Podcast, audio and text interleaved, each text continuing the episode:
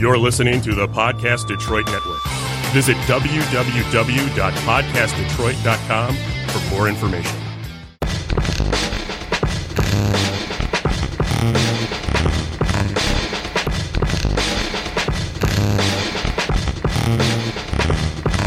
Welcome to Beyond the Headlines with your host, veteran journalist Darren Nichols.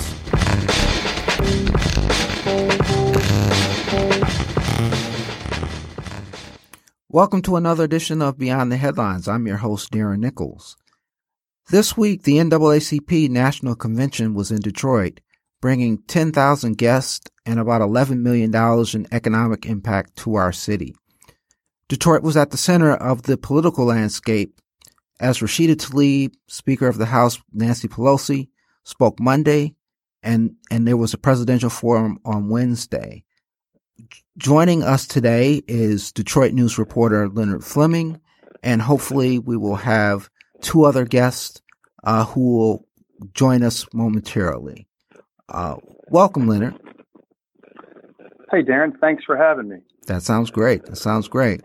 Um, Leonard, uh, tell me a little bit about um, what you covered on you covered on Monday. Well, first of all, give us an introduction of yourself so that that the Sure. wor- world knows who you are, the esteemed journalist that Sure. you are. Um, Oh, and and uh, talk a little bit about um, you know what you what you covered Monday and Wednesday, and then we can probe a little little bit deeper into to those issues. Sure. So I'm a uh, 11 year veteran, uh, ahem, to, at the uh, Detroit News. Uh, and Darren, you, you and I worked together uh, covering City Hall for a bit um, at the Detroit News. And so uh, I cover uh, the environment and politics here at the paper. And um, so that includes uh, the presidential campaigns over the years. Um, I've also worked in Chicago, uh, Philadelphia, Indianapolis, Houston, um, to round out uh, my professional career. Okay. And talk a little bit about um, the events that you covered uh, on Monday and Wednesday and uh, what it meant in terms of uh, what is going on in the country um, and what it meant for the presidential race. Sure. Well, as you mentioned, the um, at the start of the uh, NAACP convention, you had uh, Speaker of the House Nancy Pelosi come in. She was the headliner on Monday and gave a speech that I think many people expected uh, to talk about protecting voting rights and um, ensuring all and making sure that uh, criminal justice reform was important. And those were some of the themes that she touched on. Um, interestingly enough, she uh, was one of the few speakers that didn't actually mention the president.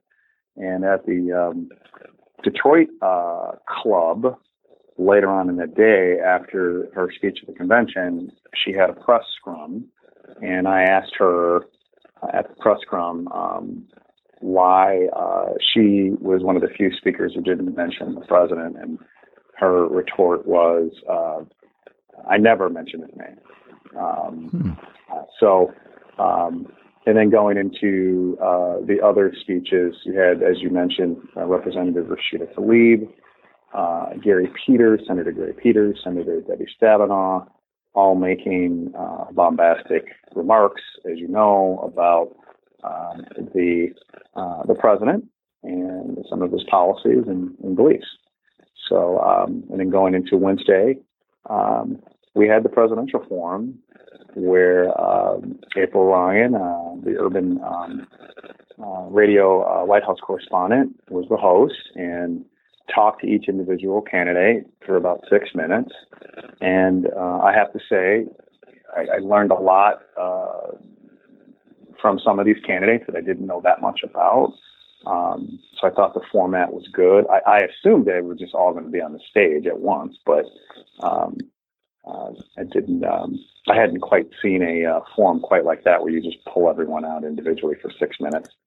But um, so you didn't have the fireworks that we'll have next week in Detroit for the CNN debate.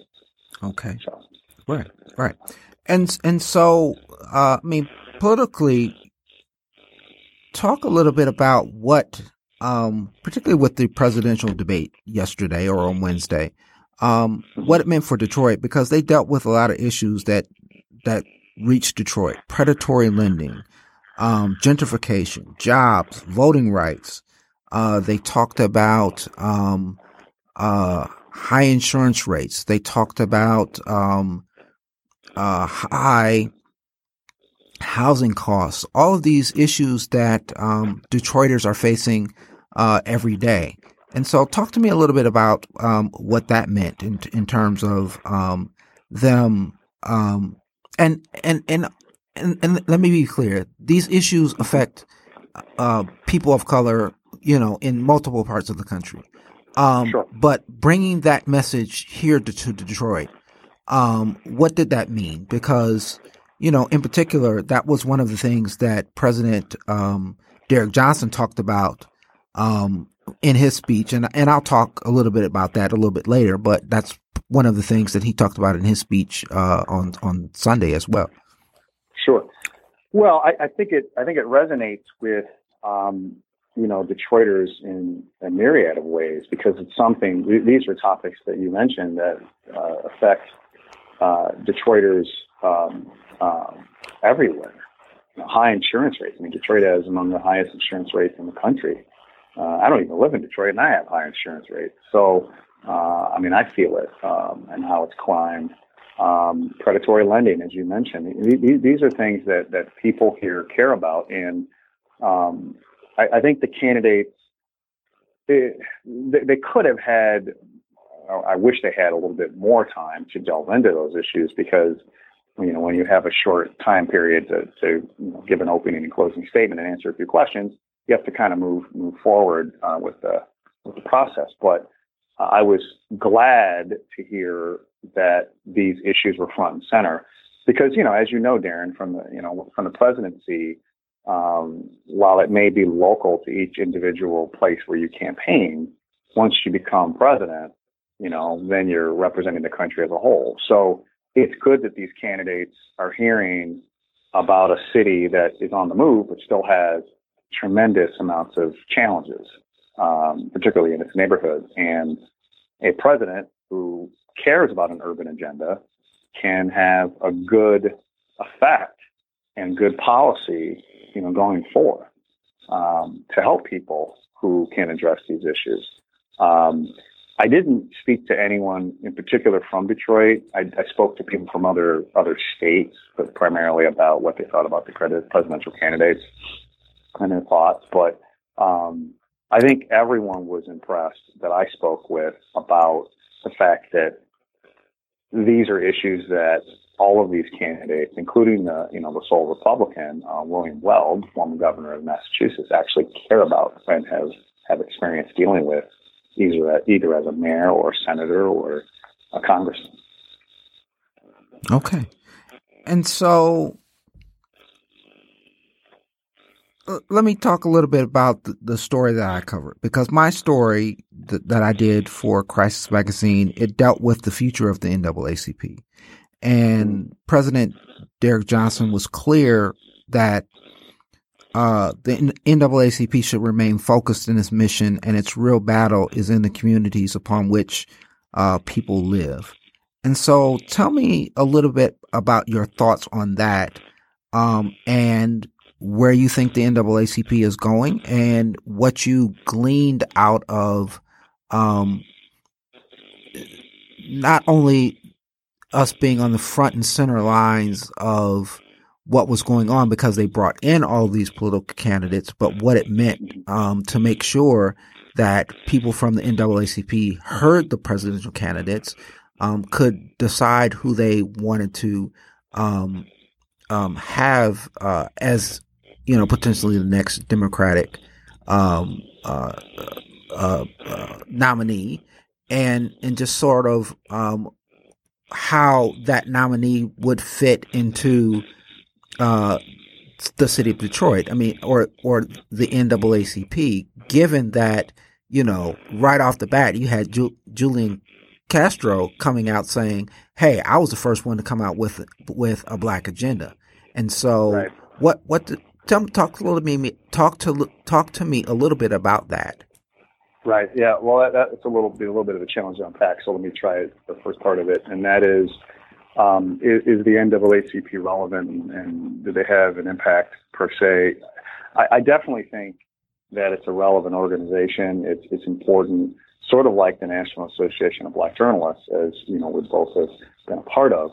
Um, th- there's a huge need to address the redlining, uh, the profiling, um, the criminal justice inequality that we see, um, uh, to push the dominant culture of this country to understand that these issues are far from solved.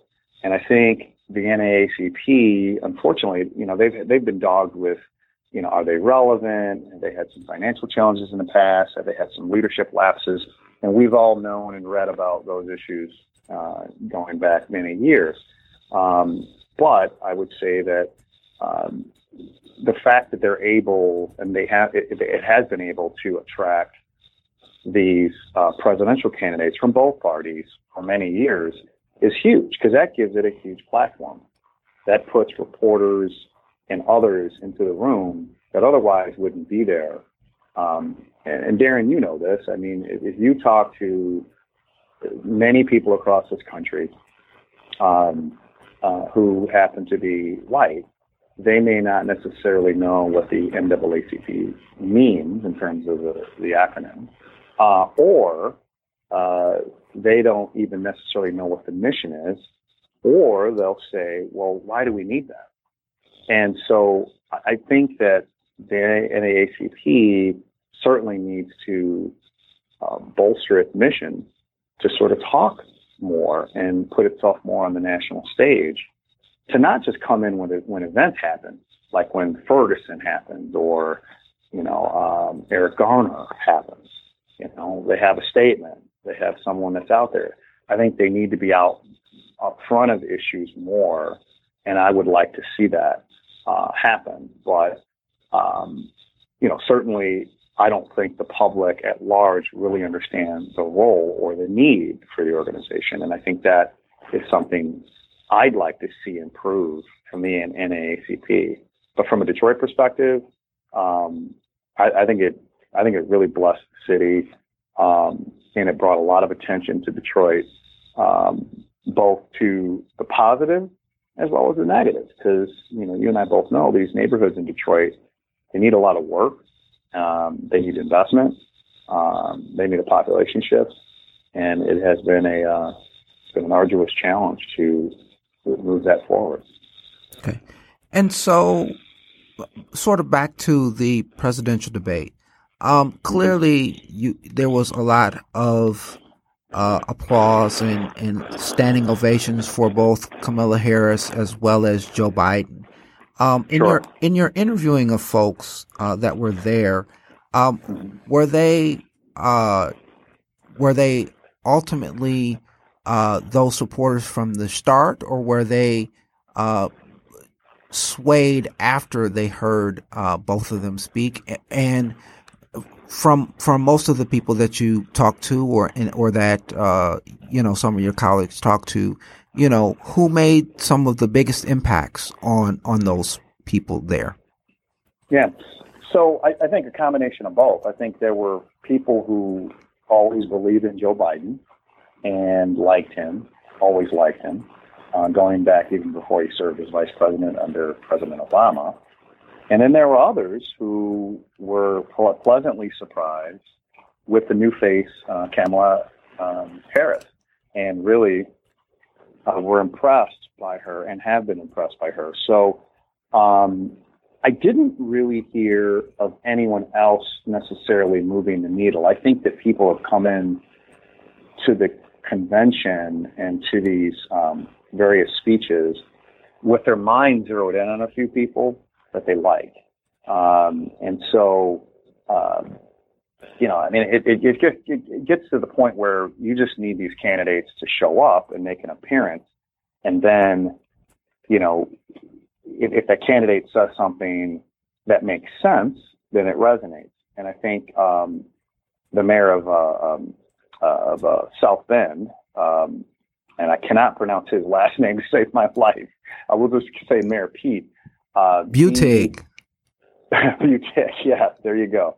Mayor Buttigieg, uh, I think, um, gave an impressive speech um, and, and and really touched on, and you could hear it in the, in the applause too from uh, from the people that were there uh, about how you know this country has come a long way, but we're taking significant steps back. And I think that perhaps those sound bites and those quotes, as I collected quotes yesterday from each candidate to tweet out, he had perhaps the strongest comments.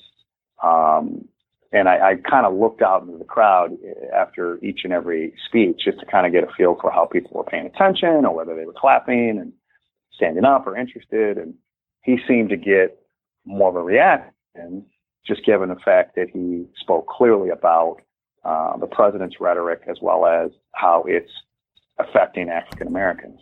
Um, but I, am not so sure it moved the needle on anybody. I, I think that people have pretty much zeroed in uh, on um, on who they're going to support, um, but they have the expectation that people should show up. And you know, people were telling me, I think, on Monday when I talked to folks at the at the convention, you know, that you know, if someone's not here, we we we know about it, you know, and they won't be getting their vote, you know, if they kind of came in with an open mind, right?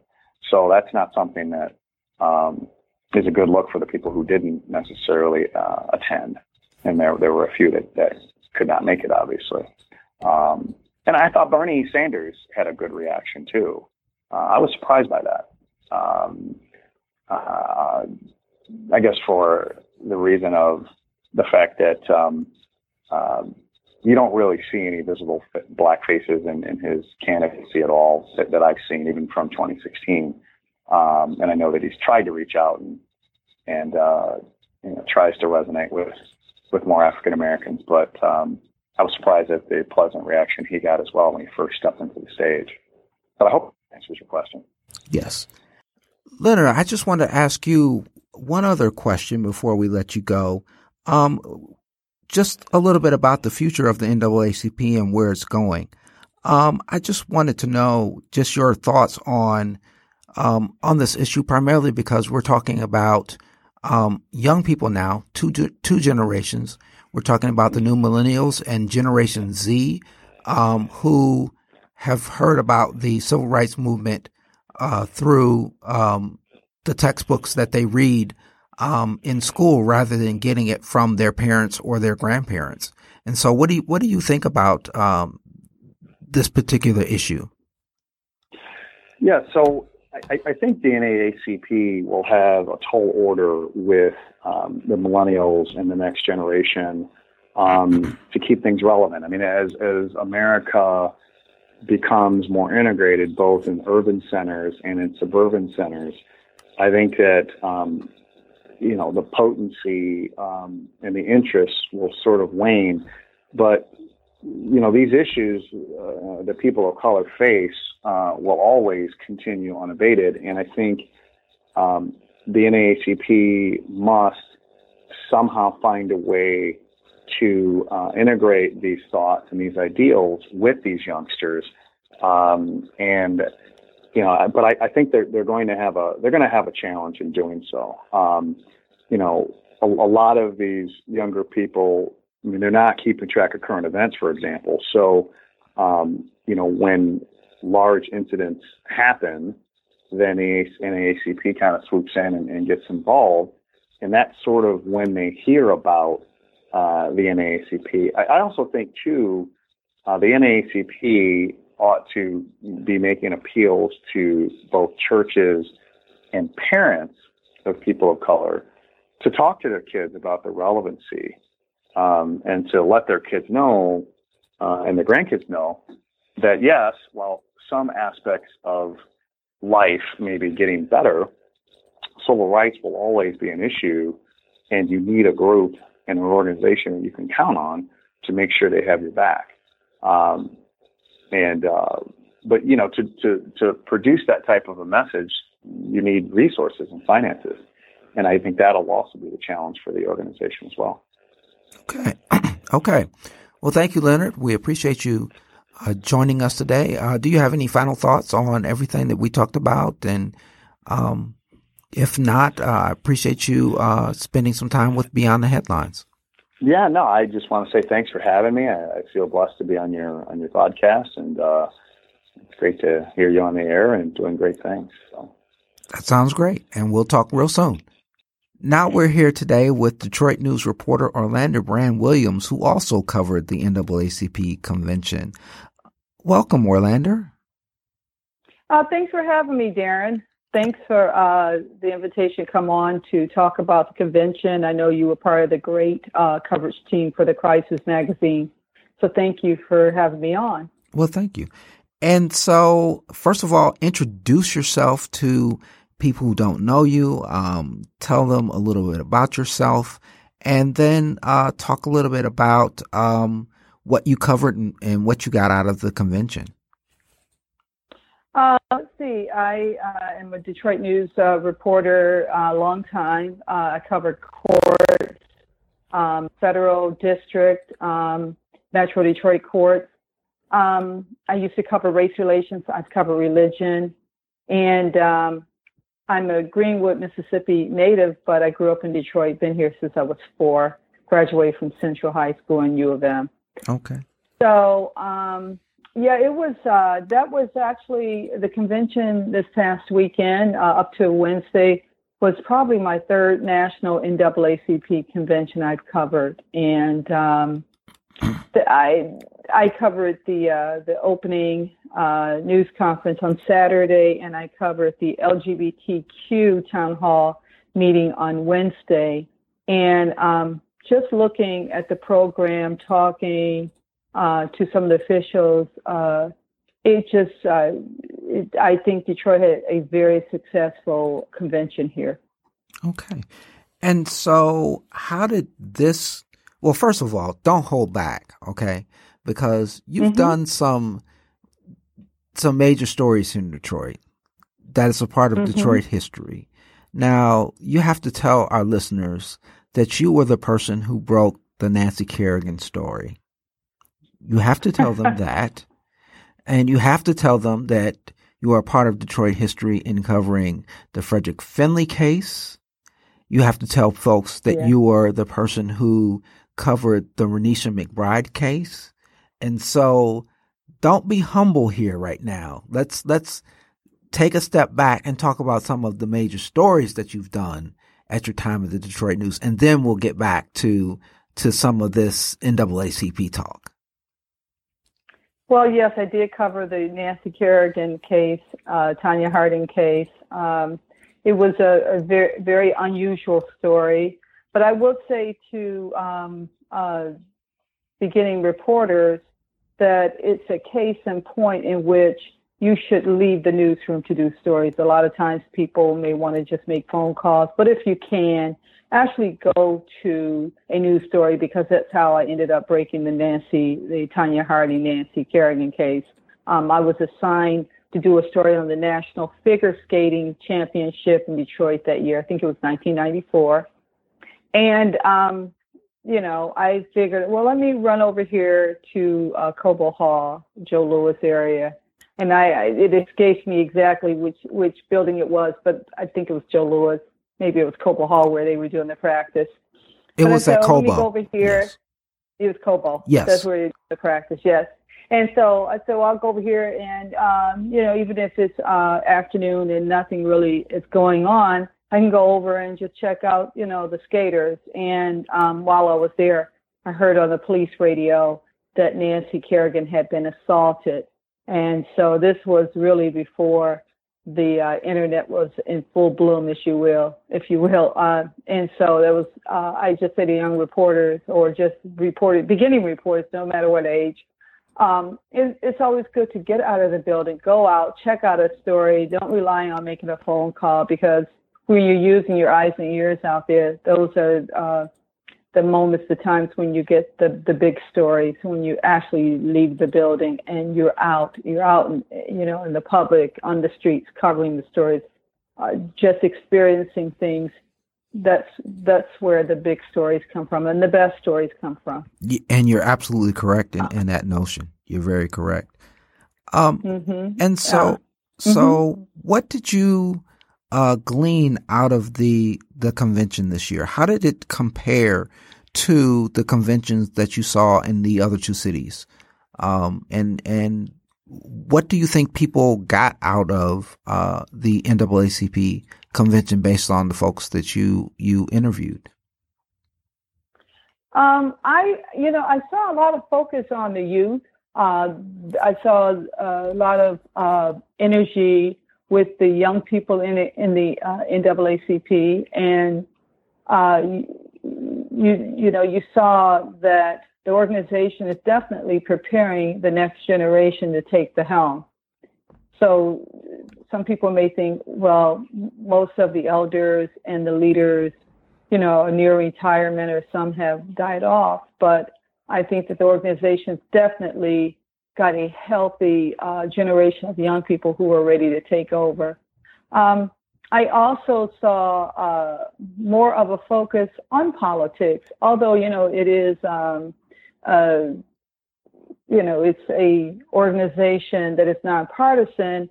You did see, you know, with the uh, candidates forum, and maybe it was um, because you know we're going into an election year next year, but it, it was uh, good to see the uh, the candidates forum. Um, I wish I'd covered it, but we had Leonard Fleming of the paper who was part of the uh, political coverage. But uh, that was good to see, and um, I was uh, also um, happy to see the LGBTQ town hall. Um, I had not seen that before, or not a uh, as much emphasis, but that was a, a wonderful uh, a town hall meeting. It was attended, well attended by about almost 300, about between 250 and 270 people there. And um, he had uh, black uh, gay and lesbian activists who talked about uh, the gains that they made and how happy they were to be hosted by the uh, convention so that uh, African Americans and others who were part of the organization could hear their concerns, who could who could hear firsthand and firsthand accounts of the discrimination that exists for uh, African American gays and lesbian and transgender people. So that I thought was uh, really a, a, watershed moment. Um, so that that was really good to see. Um, I think the Detroit convention just uh, really glowed in terms of how it was hosted. Um, all of the the workshops that came out of it. There was a workshop on environmental justice uh, that keyed in on what was going on with the Flint water cr- crisis. So um, I think uh, I think it appears that the NAACP loves coming back to Detroit. Um, they definitely have um, very strong roots in this city. When you look at back at some of the cases uh, that they championed, like the Ossian Sweet, the 1925 Ossian Sweet, uh, case that dealt with the uh, black doctor who moved, moved into a white neighborhood and had a white mob descend upon uh, his home. Um, he was acquitted along with uh, family members uh, in the case, um, and that the legal team was uh, brought brought forth by Thurgood Marshall and the NAACP. So, you know, this is the city where the NAACP buried the N word 2000 and 2007. Yes. Uh, I believe that they love coming to Detroit. Detroit has the biggest and uh, most active branch. So, um, you know, um, I wouldn't be surprised if they're back here in a few more years.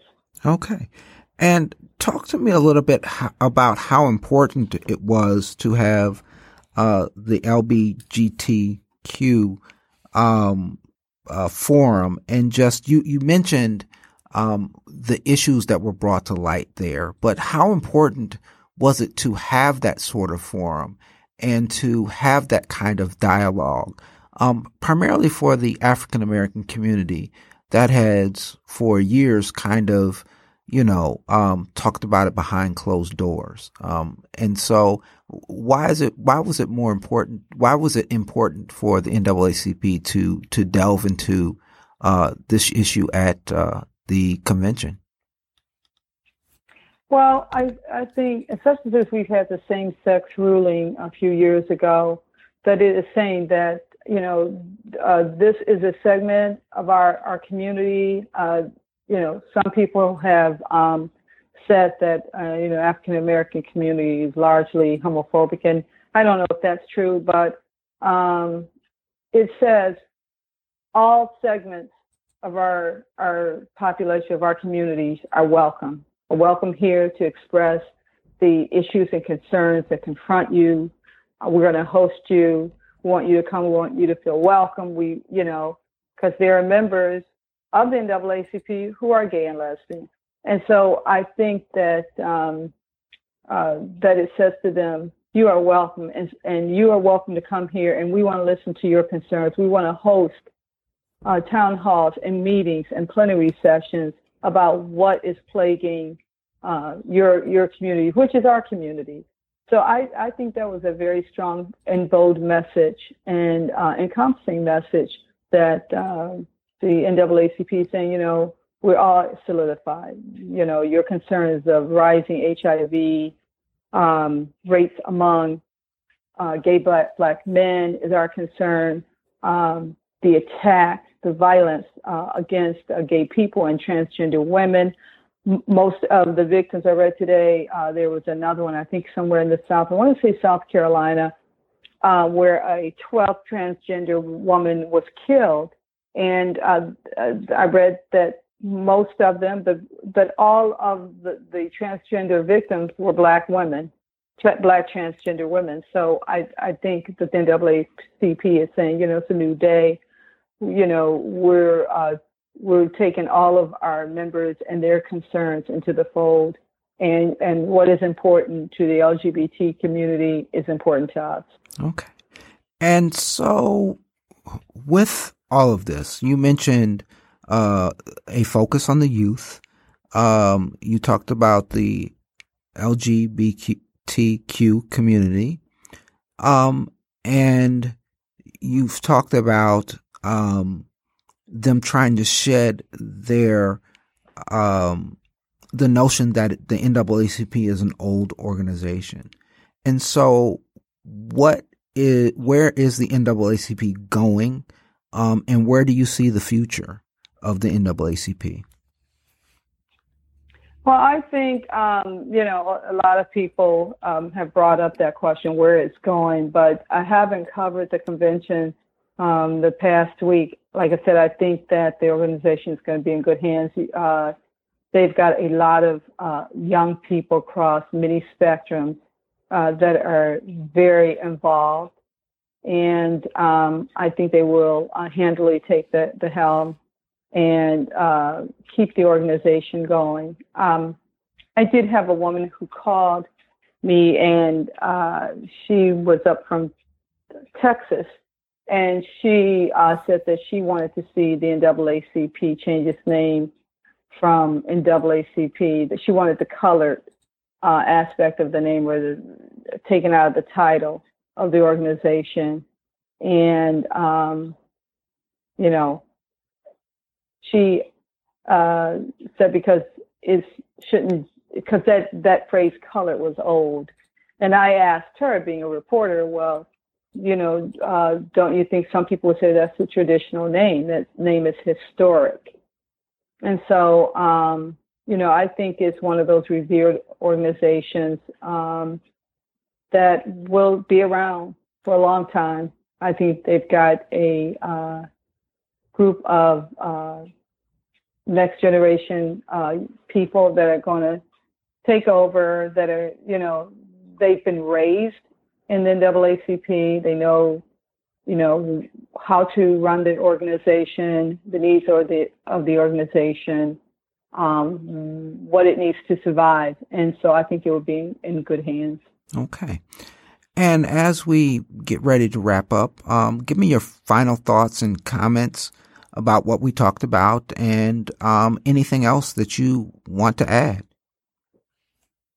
Well, you know, when I think about uh, the NAACP, um, I think a lot of people tend to forget, and maybe some people don't know, But the NAACP was founded by a diverse group of people, by both blacks and some whites. And it was for the advocacy of uh, African Americans. It was, uh, you know, after the days of lynching, and, and, and so it was an advocacy to a group to make sure that blacks were protected, educated, had the same chances and opportunities as uh, whites in America. So, um, I, you know, um, while I was there, I did see that it remains uh, diverse. Um, it's just not a group made up of African Americans. There, uh, there are white who are also part of the group. Um, there are a lot of uh, organizations that which are not African American, which also support the NAACP. Um, so I think you know uh, the NAACP will survive. It's just one of those uh, organizations that African Americans look to, still look to for help. Um, you know, it's it's not unusual for someone to say, well, you know, something happened to me um, at my job, I'm going to call the NAACP. It's one of the first organizations that people think to bring um, into their lives when they need help. Um, and, and people, you know, still see it as one of those organizations that has to survive. Okay. Well, thank you, Oralandar, as usual. I appreciate you. Oh, um, thank you, Darren. Coming on uh, the show. And as things progress on your normal beat, uh, I definitely will be calling you to uh, discuss some of the other things that are going on in the city. And you continue to do the great job that you do. Well, thank you, Darren. And you too, as uh, my fellow journalists, thank you. And, um, for the work you do and continue to do. Um, I, I always say to people, journalism matters, and it matters even more now. Um, Absolutely. because, you know, news uh, reporters and journalists are, uh, which are one of the same, but journalists are under attack. And, uh, you know, we have to survive too, because we are here to chronicle history and shed a light on injustice and so we have to survive. And um, you know, so thank you for having me, and and thank you for the wonderful work you do. Well, thank and you. Congratulations on your podcast. Thank thank you very much. This is just an extension yeah, of this is just an extension of what I've al- always have done. Um, and you know, I call this podcast uh, what I used to do on the job minus the writing. Um, you sit there and, and interview folks, and this is an unfiltered way of getting uh, people to discuss issues. Um, and rather than having to boil it down into one quote, um, people get a chance to really discuss uh, the issues that are going on, the pertinent issues, in a uh, long and poignant kind of way. And that way, they're not left with um, any wondering as to whether uh, they were misquoted or whether they were mistreated or whether uh, they were uh, their issue was not uh, discussed in a fair and equitable way. And as a journalist, I always tried to do that. Um, but with a podcast, we can allow people to be able to discuss issues for, you know, 30, 40, 50 minutes, um, so that they can get things done. Well, thank you for having me, and I'll be listening. That sounds great. And all right, Darren, take care. You too. And that will be it for this edition of Beyond the Headlines. And you all have a great week. As we leave Beyond the Headlines, I want to give our listeners an inspirational quote for you guys to ponder each week as you get ready for the new show. It's from Dr. Martin Luther King. It reads, if you can't fly, then run. If you can't run, then walk. If you can't walk, then crawl. But whatever you do, you have to keep moving forward. Until next time, we'll see you on Beyond the Headlines.